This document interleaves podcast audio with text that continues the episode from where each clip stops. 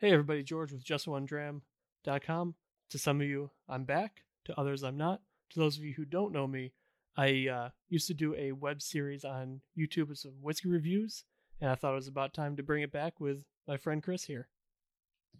Hey everybody, uh, my name is Chris Lindstrom. I run a food podcast uh, in Rochester, where we're from, Food About Town. I'm also part of a startup, Frankly, where we're working on transparency and sourcing and distribution of food and drink products. And I am a spirits enthusiast. And my buddy George here, he's more of an industry industry person with a lot more experience. So we're going to go back and forth about all sorts of different stuff. I'm really excited. And to quickly touch on my experience, for those of you who don't know, I'm a freelance spirits writer. I've worked in distillation before, I've worked in all sorts of different areas of industry, including retail for the past nine years. But does that mean Wait. listen to me? Probably not. Well, I mean, that's, I think you have a very unique perspective having done all these different jobs. While myself, I'm more of a just an enthusiast, but somebody who has, I only have a certain amount of experience. I've gotten more serious into it over the last few years. I started drinking late in my life. I don't know if I ever told you this. My first drink was at 30, my first full drink. I think you did tell me that, but I believe you told me that while I was very intoxicated that one year we were in the judging that competition together. Yeah, that's actually how we first met. We first met uh, judging one of the spirits competitions here in Rochester. I got invited to do that, and I met George there. And I've done that the last two years, which is an absolute blast, and has only heightened my nerdery about this kind of stuff. I've always been a serious taster. I was I wrote uh, restaurant reviews in our local newspaper, so I'm serious about taste. I'm serious about detail, and it's something that spirits just has in spades. Oh, absolutely. Especially given, I think food's the perfect thing to compare spirits to because it's it really is, you know, in many ways culinary. It's like this art meets science in like this weird culinary way because using food ingredients to create a beverage. Well, and I think that's what I'm really excited to dive in about when we talk about different spirits, uh, you know, different genres, whether it's you know different whiskeys or we get into other things like gins and other other spirits along the way. Is talking about those techniques. I'm just interested to learn more about them because there's so many different versions. You know, we can we can deal with vodkas, we can deal with gins, but talking about whiskey, there's so many different versions, so many different bases, so many different techniques. Oh, And almost even with the countless at this point with Yeah. new uh new takes on it and things coming around every day. It's really cool. Absolutely.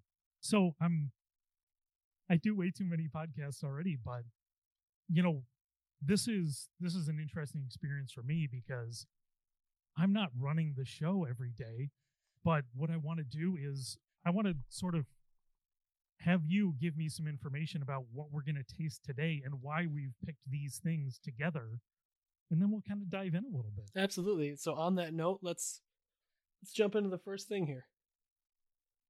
So I decided to pick the Glenallachie 13 year single barrel that was selected for Ralfy Mitchell's uh, Ralfy.com 10th anniversary. And uh, I'm sure a lot of people listening or watching right now are familiar with Ralfy. He has been doing YouTube reviews for the last, well, over 10 years now.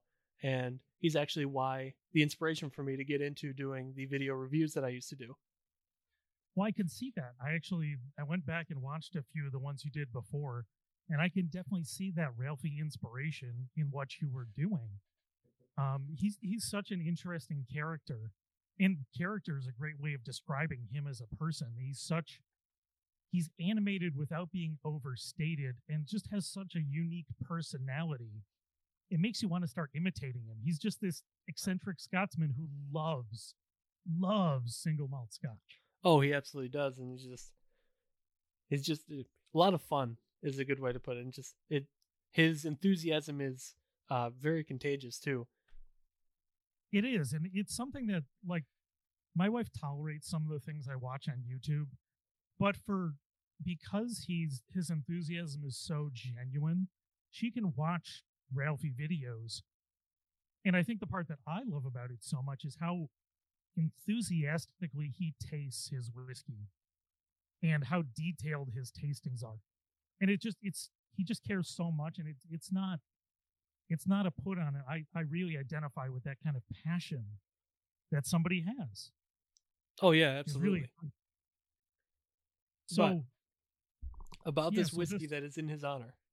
yes. So So single malt scotch from the Glenallachie distillery.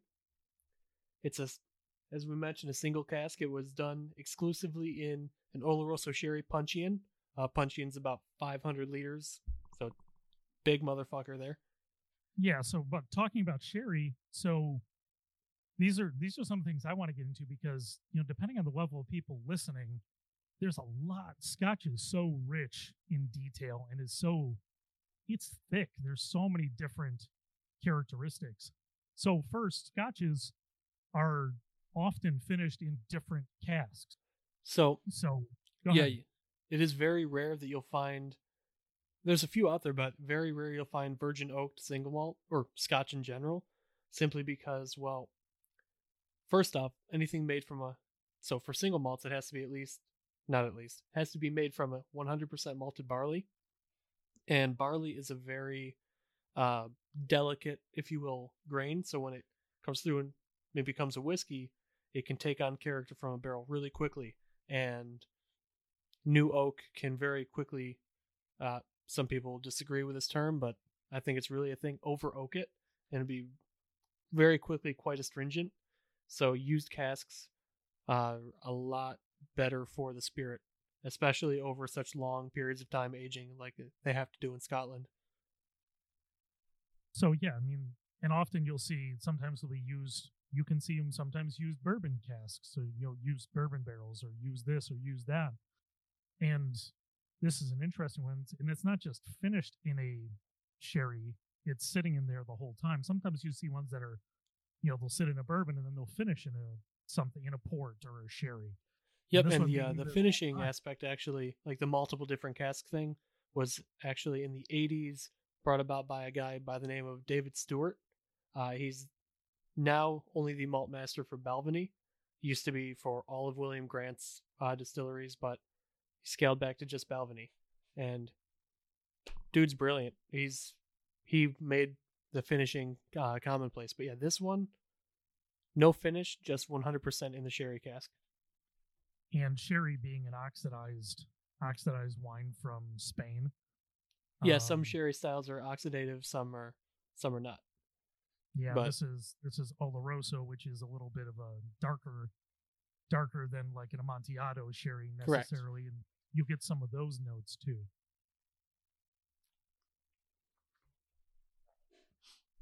So what are you getting on the nose and on the palate so far with this?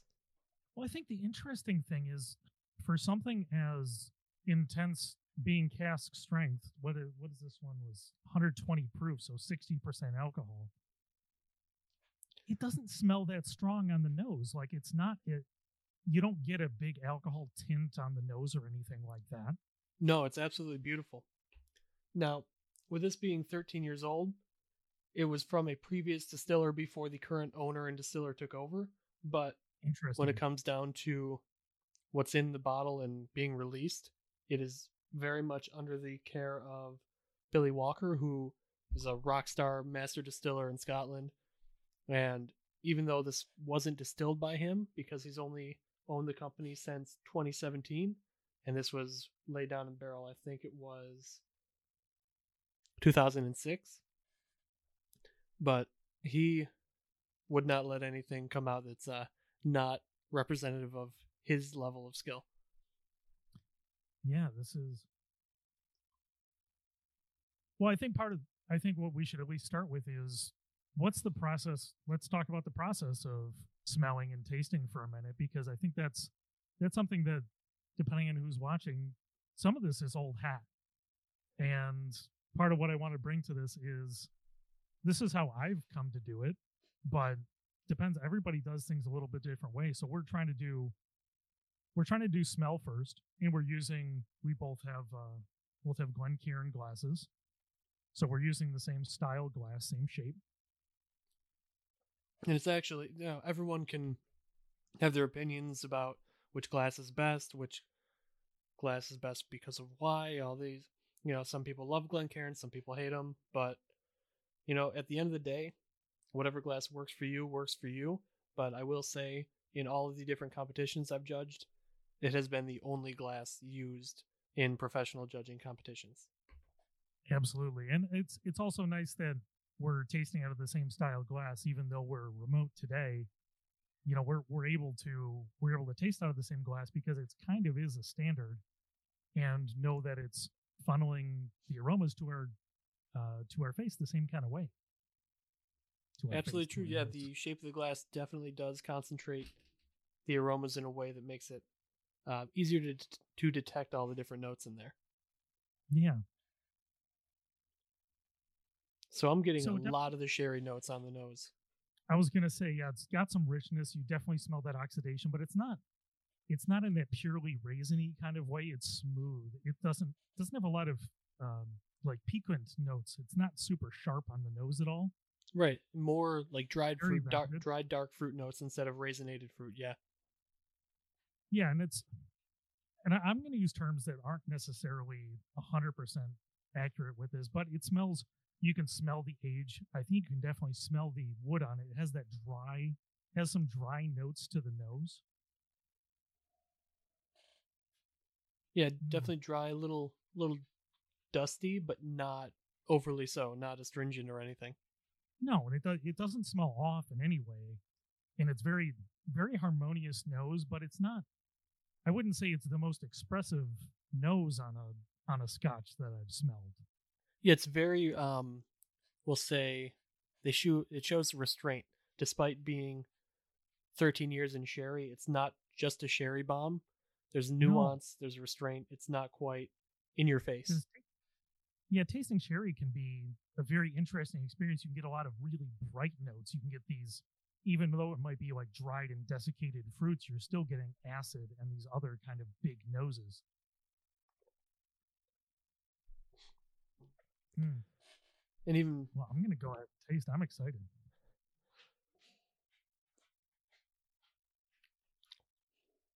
definitely more of that dried fruit. A lot of caramel and toffee, almost custardy on the palate there for me. Yeah, and what? Now I'm breathing it in. So this does have this does have some peat to it, correct? No, actually, there's no peat at all in Glenallachie. Really? Yeah, Man, no it peat it in it does at all. a- it does have a. It has that kind of characteristic to it, though. You know what I mean? It has that has some smoke. It has that. So, what That's I really usually tell people that uh, is a lot of people think they're detecting peat in a single malt. Part of it is confirmation bias, but Yeah. the rest of it is barley because it's malted barley, even without having the peat as a fuel for it, imparting flavor. Okay. It's still heavily uh, heavily influenced by just the malting process, and that's quite literally where they're kiln drying and heating it. So that that that smoke presence I'm getting, and that's I think that's an interesting point because Scotch is probably my the thing I've spent the least amount of time on, especially diving into it in detail. So yeah, I think that's a great because it's easy to attribute it to that because that's a that's a something we all know, or at least we think we know. We we we can smell. We can say, oh, that's peat because it's smoke. But you're saying so it's coming from the actual grain, which is It, cool. Absolutely, because barley on its own has like a really, really earthy kind of thing going on with it, and since peat is quite literally ancient, decayed earth, you know, it's yeah. it uh, it's all it's all within uh, tolerance, I guess we could say. Interesting. So how would that how would peat express itself differently than this? Because this you're right. This is a I'd say this is a basy. This is a it's a rich, thick, dark, smoky taste. Where it's it lingers on the palate. It's really it's coating my mouth. I think in a really nice way. I'm enjoying it a lot, but how how would peat usually express itself in different ways? So, I think the best way to differentiate the notes you get from just the barley naturally and peat is peat is definitely often fairly medicinal, uh, more iodine, kind of sharpie marker, band aid. Even when it's more subtle, you get that very vegetal, like campfirey, briny intensity. You, you've given a lot of notes that if people don't know how they work in a scotch, are going to be like, like you gave a lot of terrible tastes. Oh, absolutely. Like uh, I'll use uh there's a a very prominent, well loved uh single malt for a lot of people that I can't stand and the I don't care, I'll say it. It's Oban 14 year. Mhm. It tastes like salty seagull shit to me. Like it's it's very very heavy on seaweedy, briny, just not pleasant stuff. Well, see that then that's actually one I would love to taste at some point with you because I actually like I like saline. I like those kind of notes and that I'd be interested to see how it hits we might even taste the same things but it might we might appreciate it in very different ways. That's absolutely true. Like like that's the thing with well with whiskey and just spirits in general is everything is incredibly subjective. The thing, you know, there is such a thing as like technically correct and you can measure flaws and things and all that. But even with or without flaws, if someone likes it, good, great, enjoy it. Drink it, drink more for you then. Well, I think that's an it's an important thing that you know, despite a certain level of like we we care about the details, we care about tasting, we care about all these things. All that really matters in the end is you drink what you enjoy. We might have other ideas, we might have other tastes, and that's okay. I think all we all we want, and people who I know who are serious about spirits, is if you're sitting down and tasting something, try to enjoy it seriously to a point. Like we're not sitting here with this, you know, 13 year single barrel thing and slamming it down. We're enjoying it. We're savoring. Exactly. And with this one, I'd feel bad slamming it down anyway because there was only 672 bottles. Really? Yeah. Wow. That's pretty fantastic. Now there were I think there was another release in commemoration of Ralfy's 10th anniversary done in a port barrel. I don't believe that came stateside, but in terms of what came stateside, the sherry one, yeah, only 672 barrels or bottles from the barrel exist. Wow.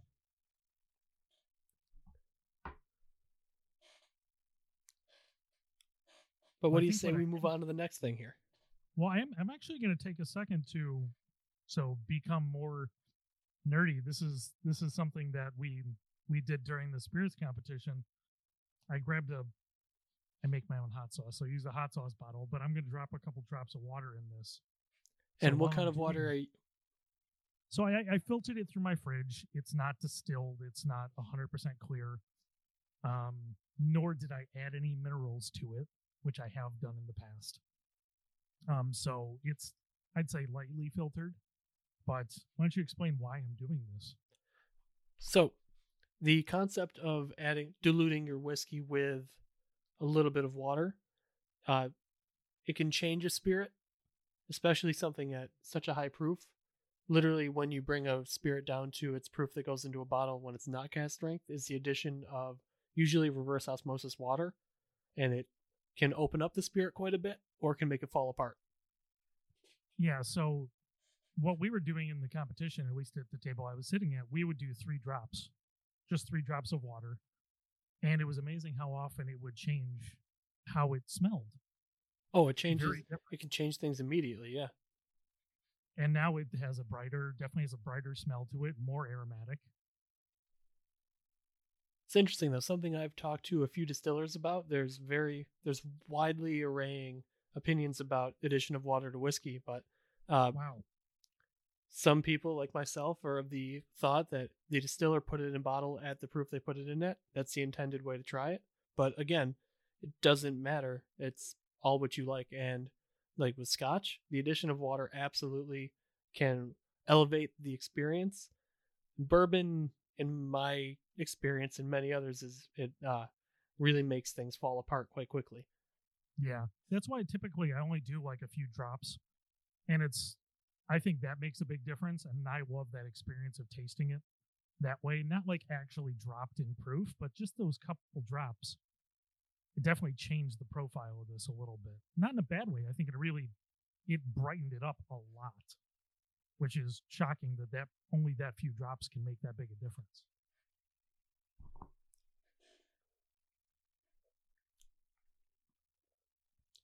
Yeah, the high notes are coming through a little bit more. You know, those high, the high fruit notes. It almost tastes a little hotter for some reason, but anyways, I, I'm probably going to do this on everything we taste That's all right. just as part of the part of the experience. But one, cheers. This was delightful, and I'm really glad I got to try this. I love sherry, and this feels like just just so much sherry. What's Oh, your yeah. overall feel on this one? I'm sorry. What's your overall feel on that one? I love it, but uh, big bias because it's the share or the Ralfy version. It to commemorate his 10th anniversary. Like I love single malts. I love sherry, so I definitely give it you know like two thumbs up, I guess, Two, if you two- will. two malt marks up. Yeah, not quite gonna start assigning uh, scores as Ralfy does because you know what? That hundred point system it's uh it's a blessing and a curse. So i'm just gonna say this is damn good whiskey. If you see one of the 672 bottles grab it immediately. It's gonna be about 150 or so dollars but it's worth every penny. No, it's it's got some great richness. It's bright, balanced, you know, balanced smoke, and just really delightful. now ready to jump Yeah. across the atlantic back back home here for us Yeah, this is a complete change in direction. Yeah, total 180. The second thing we're getting into is bourbon from Pinhook. Now, story behind Pinhook is it is a independent bottler and they are located in Kentucky, but the bottling we're currently enjoying right now is actually distilled in Indiana at MGP, Midwestern Grain Products and they bottled it at the uh they warehoused and bottled at the Castle and Key distillery. So let's so let's talk about that for a second. So you mentioned that it was distilled in Indiana by MGP. MGP being, I'd say, are they? I'm not sure they're the largest or one of the very largest distilleries here in America. They're at least the largest contract distiller. I I think. I don't know if they're the largest distillery because there's some there's some big boys there. Like uh like things owned by some of the bigger companies are huge. But I would at least say I think they are by far the largest contract distillery. right so when we're talking about that and again we're not we're not saying this as a negative sometimes you know people can be very purist about these kind of things um we're just this is just a fact of where it's brewed uh, where it's you know where it is distilled so when you say pinhook it's they don't have their own distillery necessarily this is distilled at mgp um and that's just a fact. And when these things come up, we're going to try to be as transparent as we can and say, hey, this is done here. Um, I know both of us believe in transparency and labeling. Yes, and they are uh, very transparent about the source of all of their different bottlings. And part of that is it's legal, legally required now to say on the back they're distilled in Indiana, but also they've always just from the beginning been very. oh, I've got a little uh, a guest here that decided Ah. to barge into the office and Well, um, have some whiskey too. Well, this is part of the part of the interesting thing about recording remotely in our own little studio spaces. I have more of a permanent studio space here in my house without many intruders. Um, but since we're recording in the time of the coronavirus, we're doing what we do. We'll probably record in person in the future, but for today, we're recording remotely. Can we stay six feet apart in your studio? We can try. we have, we'll put masks on and be six feet apart. Yeah. I like that we have a mascot though. That's good. We do. We have a mascot now. he was barking at me when I dropped the microphone off to George's house so we could use the same microphone. Oh, look at that. Yes, Oh, all all the love, all the love. Far too sweet for us. Where were we again? We were talking about we were talking about MGP. transparency. Yeah, so we were talking about MGP. So Pinhook, I've had a couple things. I actually have a bottle of uh, one of the ryes here, uh, which I enjoy and we've I've used for for cocktails here. And I'd say it's a it's a really solid brand from everything I've tasted so far. Oh yeah, they this- absolutely they Yeah. absolutely pick really good barrels, and they're they're uh, probably the coolest job title you could have. Master Taster is that's awesome. Sean Josephs, who also does a lot of their sales, and he's one of the founders of the company. But for a while, because of their using Castle and Key as a base of operations, uh, Marianne Eaves, while she was there, who's incredible distiller, rock star distiller right now, uh, she was helping a lot with selection and blending. She has since moved on from Castle and Key and is doing uh, independent consult distilling consulting. But actually, I don't think I mentioned which one we're drinking of this, by the way. Before I keep rambling and start talking about other releases, this is their vertical series, first release in that series, Bourbon War, four year old bottle here. And what they're doing with this vertical series is they're taking the same family of barrels, and every year for the next nine years, they're going to uh, send another release out at each different age. So next year they'll release the five year, and then after that the six year, seven, so on and so forth. So same lot, and then you'll use you know however many barrels for for that run, and then and then you know another amount of barrels, but it's the same run of same run of distillery. Correct, correct. But what I was about to mention, though, speaking of their other releases and Castle and Key and Marianne Eaves, I can never remember if it's Eaves or Barnes now. One's their maiden name, one's their married, and I don't remember which is which. Either way, Sure. fantastic distiller. But uh, their newest release of bourbon, Bohemian Bourbon, is Castle and Key Distillate that was distilled by Marianne and I haven't picked it Oh. up yet, but it's out there, and I'm actually really excited to try that one. But this MGP one, pretty damn good. So this is this is bourbon, correct? This is bourbon, straight, not Kentucky bourbon because it's from Indiana, but straight bourbon nonetheless. And interesting because we just went from something that was, you know, so uniquely Scotch, you know, with that uh, with that influence of the sherry and you know the malted barley and everything else, and then you go to the nose of this, and it's so so different. Oh, it's massively different. Almost a complete mindset change when you're when you're starting to smell it. Oh yeah, we because we went from that 100% barley to this is only four and a half percent barley, predominantly corn at 75%, 20 and a half percent rye, so it's completely different animal. One, I think that's really fair on the nose as well. And I have much more experience tasting bourbon and rye, and it's definitely a balanced corn on the nose. This isn't. This is doesn't just smell like you know dry, like field corn. This has a rounded corn. You can smell a little bit of that spice from the rye. Oh yeah, absolutely. It's got like it's got that Mm. sweet yellow corn, but like without the sweetness. Yeah, if that makes sense. think You- that's- You're right. It's definitely really drier, but it's got those the same uh, the same profile of a sweet corn, like a sweet yellow corn, with a Mm. lot of spice from that rye and like an almost like a a dusty bookshelfy cherry wood thing going on. No, I think that's really that's a that's a great note, and I think that's in bourbons that I like to drink. You definitely get some of those rich fruit notes without being overly dried.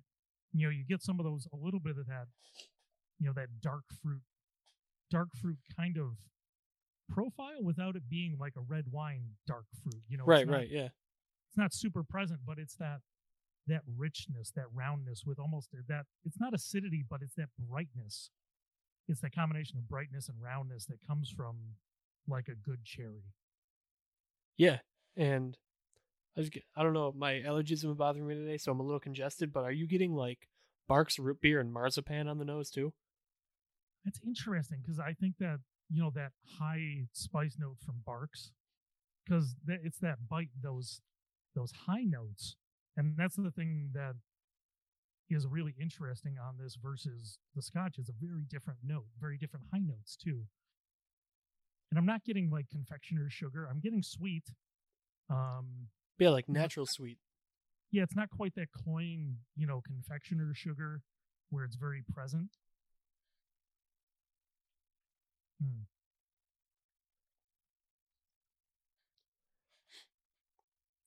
And on the palate, though, it, it definitely is a different animal than the nose. It's a lot like. No doubt. A lot of toffee, a lot of butterscotch and caramel. More of that baking spice, like clovey almost. Yeah, it's. Wow. The first thing that hits the palate is the corn, though. And this isn't one where the corn kind of completely melds in. You know, some bourbons, especially as they're older, this is only four years, like you said. As you get older, sometimes you don't get that predominant corn note on the front end. This this definitely starts with a notable corn note, but it's not it's not punching you in the face with, you know, that bad corn. Right, it's like corn on the cob from that you uh, heavily roasted on the grill. Yeah, and it's weird. The middle is so round and long. This is not a quick. This is not a quick bourbon on the palate. It lingers for a long time.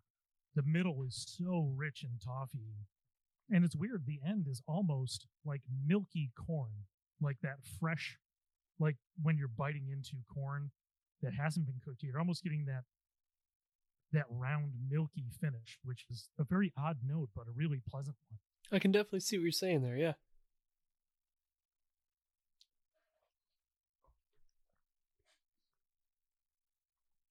Mm. I get a lot of the uh like the spice on the end there too. And a lot of vanilla. Yeah. Tons of vanilla on the finish. Huge. Yeah, it's huge vanilla. So but more like the- vanilla bean than vanilla extract.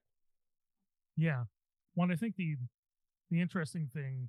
So I noticed you were breathing. You were purposefully breathing while you're tasting it. Talk about talk about that part of the tasting. Oh yeah, yeah. Definitely um exhale first. Exhale before you sip. Do not inhale. That's not a good idea. And this one is 98 proof, so it's 49% alcohol, so not anywhere Sorry, near the level as the scotch. I wasn't supposed to do. I breathed in while it was in my mouth.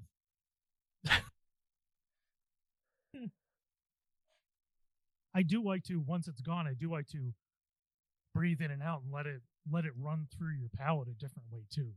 It can be very pleasant.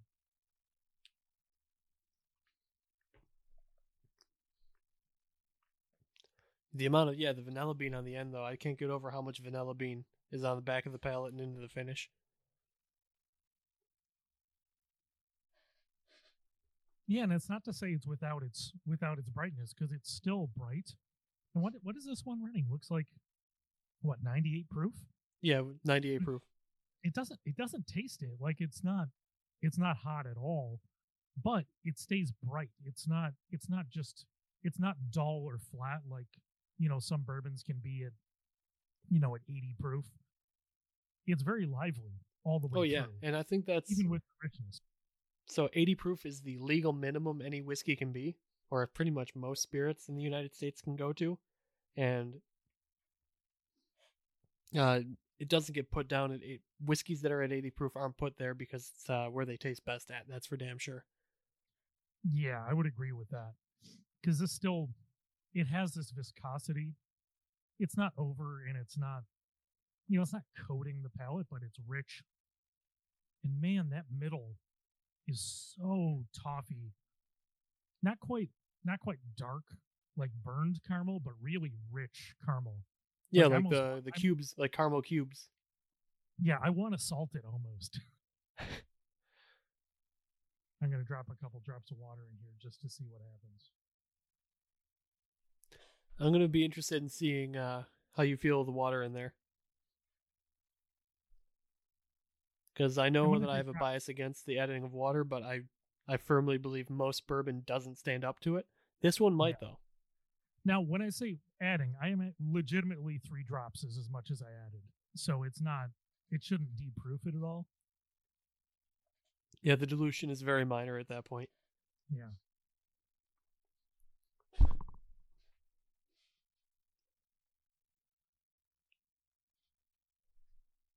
Different. It doesn't coat the palate quite the same. It's a little it's a little more rounded in the middle, but I think it was slightly slightly better before. I think that coating that it did through the whole middle, you know, that really really rich part, it's still there, but it's just it dances a little more now versus really it was punching you before, like really really hitting you in the mid palate. So it went from like a really big bear hug to more of like a pat on the back. I'd say more like a bro hug, where you where you go and you go pat pat. Okay, there. Now, out of curiosity, though, what what I want you to do is hold that glass up to the light and tell me what it looks like now that you've added the water. Now, let me let me let me get up to the best light I have here. Let's see. Any cloudiness, any particulate, anything, uh, any of the oils coming out of suspense? I don't see anything notable. I don't see I don't see it coming out of I don't see any particulate as far as I can tell. But it's a little bit difficult. It's not optimal lighting in here. I imagine this was filtered, would be my guess. They don't say either way. Um, when it comes to filtration, I actually, uh, there's really long-winded explanation of if chill filtration actually impacts flavor or not, and it's pretty heavily debated. And there's a lot of people who think that they swear that chill filtered whiskey is inferior because it takes out flavor, but when people try filter chill filtered and non-chill filtered whiskeys blind, there's barely people really don't tell a difference there. But um, this one does not say either way on Hmm. the bottle. regardless though this is really pleasant i'd say this is the kind of bourbon i would like to sit with and work through um and i think generally i don't think that it needs more it needs more water i think it was right where it needed to be proof wise sitting there um yeah that's it's really nice and it's I think what I'm interested to as we start to dive into different bourbons is to look at the character of them and learn more about. You know, I know what I like, but I don't know all the characteristics of it as you know as you work through it. And I'll be interested because it's you know as you get into some of the the fancier bourbons that I haven't spent a lot of time with. You know, I've done a lot of New York State stuff, but you know, I haven't spent a lot of time on bourbon to be honest, and I'm I'm really interested in learning a lot more as we go forward.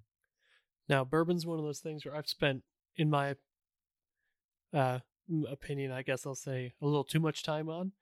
Uh, bourbon is a little getting to be kind of boring, and actually, I wrote a article I think a year or two ago about bourbon essentially getting boring at this point and how it needs to be revitalized and changed up, and there needs to be, you know, some changes, and like craft people should be doing different things like heirloom grains and hardwood smoking and just making things interesting again. But Where was that one regardless, you know, a bourbon that tastes like bourbon, it has to be well executed to do so. So yeah, this is well executed. absolutely. Uh, where where was that article published? So if people want to go look at it, It was in Artisan Spirit magazine. I don't remember which issue, but if you go to justonedram.com, uh, I've got a portfolio page that'll link to everything I've ever had published. yeah, really cool. And I think that's an interesting point because you know bourbon has become such a hot button, especially especially for new enthusiasts. You know, because people want to chase the fancy stuff, people want to chase the rare stuff, things that became became exceedingly expensive. And even stuff that was relatively cheap in recent years has become prohibitively expensive for the normal person. Oh yeah, and I think that's absolute bullshit in many ways because like there's certain uh bourbons out there that in my retail experience were those those gems that nobody knew about that were cheap, like real cheap and they became like a daily drinker for a lot of everyday people that can't get it anymore because it won some awards and tripled in price and is getting traded like a commodity illegally over the internet. So it's yeah, it's unfortunate because I think both of our philosophies is you should be drinking good whiskey with other people. Like this isn't something you want to sit not to say you won't enjoy sitting down and enjoying it by yourself, but like you want to drink this with other people. You don't want to let it sit forever on your shelf. It's not a showpiece. It's this is for enjoying. Exactly. Yeah, these were made to be enjoyed. They're made as a consumable. They're they're a food product. It's you know it's they're not meant to be, you know, stared at and collect dust. Crack it open, drink it. Absolutely. But as to the point of you know, you don't have to you know there's everyone wants to get into really expensive and hard to get things, but you can get great stuff for this is a fifteen dollar liter of Henry McKenna bourbon from Heaven Hill Distillery. You can sit down and drink this and enjoy it. You don't need to spend tons of money on something to enjoy it. Absolutely. And it's you know, we're and we're we're gonna talk about you're we're gonna talk about, you know, spirits from all different kinds of distilleries. This isn't just gonna be high craft. And it's gonna be all sorts of different things. You know, we'll talk about daily drinkers and basically anything anything that grabs our attention, but I think we want to approach these topics from a you know, from a little bit of a you know, thoughtful perspective. You know, why why are we you know, what do we enjoy about this versus something else? Why is this a good daily drinker? And what's a good value? Right. It comes down to what's a good value, what's of good quality, but also what has a cool story. Like why why should we give a shit about the person who made it? You know, like what's what's cool, what's different? Like with Pinhook, there's a cool story here. Like, yeah, it's sourced. They're honest about it being sourced, but every release is named after a racehorse that happens to also be named after whiskey. Like this one, Bourbon War. There's a horse, Bourbon War, and that's that's a cool story there. Absolutely. Well, and I think it's also not that it's all label, but it is a cool label too. Oh and... yeah, beautiful packaging, great wax. They the bottle's a little tall, and yeah, when I you know I don't ask why I was measuring bottles earlier, but this is like it's about 14 inches tall. That's a huge bottle, and um, it stands out on the shelf that way. But also, for someone like myself who works in the retail end of things, it's a pain in the ass to fit on the shelf sometimes, depending on where the shelf is. Yeah, I was gonna say. Thankfully, my shelves at home have, yeah, I've got enough clearance. But if I had an extra shelf on there, there's no way I'd fit that in there. No, no absolutely not. But it's not always what about blah. Not always about the outside of the bottle though. It's what's in it, and this is this is what America tastes like. That's bourbon right there. tastes like America. It does. And but I think for especially for a four year bourbon, this has really good mature notes. You still know it's a four year. This isn't this isn't a ten. This isn't something that's had a long time. But for a four year bourbon, this is a really well made product with a lot of good richness that this is one you want to sit with and enjoy. Yeah, definitely, absolutely. Definitely on its own, or it'd be good in a a higher end Manhattan for sure. You know, this is only like a forty five dollar bottle, so it's nothing too oh, crazy. Oh, no, that's not bad. And the regular the regular ones, just in case people want to get into the regular pinhook, that's probably what in the thirties.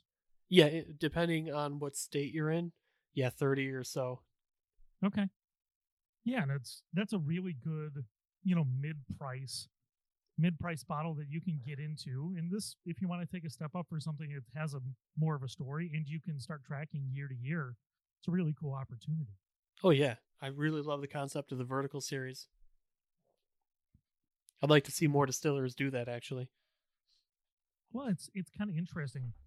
You know, it's something that's very popular in the very popular in the wine world where you'll you know you'll taste a 2010 versus a 11 12 13 14 and wine obviously is more affected by the outside um you know by the the growth season but it's not like it's not like barrels aren't affected by the different seasons and the years they go through Exactly, yeah. And while it's cool in the sense of wine, like the different vintages being so drastically different, what's cool with this vertical though is you also get like it's kind of like trying like if you get 10 bottles of the same vintage and then every year crack a new one open, it's a lot like that too. Yeah i'm actually looking to do that. I'm i'm looking to start collecting collecting bottles for my anniversary year. Unfortunately i forgot to do it earlier but um but yeah i think it's it's a really interesting way of trying to understand how things are affected too and it's looking at i i wouldn't say just one variable but reducing the amount of variables and saying what does age do to this same thing? And that's really cool. It's a great opportunity to try to taste what that really means Yeah, absolutely. Oh. All right. Well, we've gone through our two products. So for this, you know, for this episode, we tasted a. I'm going to try to pronounce this properly. The Glenallachie. Did I get that right? Not quite close enough, but Glen Ah. Allachie. Glenallachie. Glen or Glenallachie if you want to 13 or as Ralfy would say, Glenallachie. Glenallachie. This is the 13 year single Oloroso Sherry cask, the Ralfy 10 year anniversary special, which is really that's. I'm really He's my hero. He's my hero. he's so cool.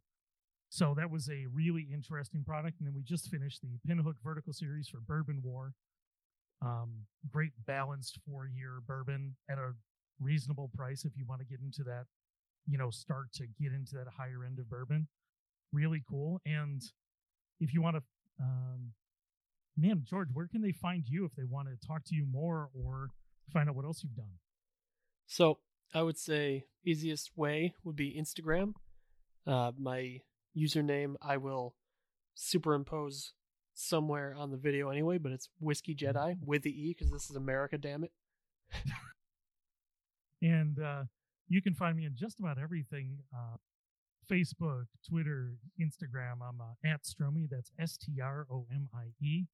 And you can also find me on the Food About Town podcast. Man, I really enjoyed recording this. And I'm so excited to do more of these. This is what a great opportunity for me to ask a lot of uh, a lot of questions and learn so much more about spirits. Yeah, and it's going to be a lot of fun. I've been looking forward to do this for a while now, and it's good to be back in the saddle, so to speak, even though it's a very different medium than I am used to. Yeah, me too. I haven't done anything on video before, so um and we'll we'll see how it goes. And that's I think that's uh the end of our first episode. So thanks so much for listening. George, why don't you take us out? And here's a message from our sponsors. Never mind, we don't have any. But in all, All right, serious, thanks for everyone for tuning in. Uh, it's good to be back. Looking forward to sharing a lot of spirits with you, and uh, stay in good spirits. see ya.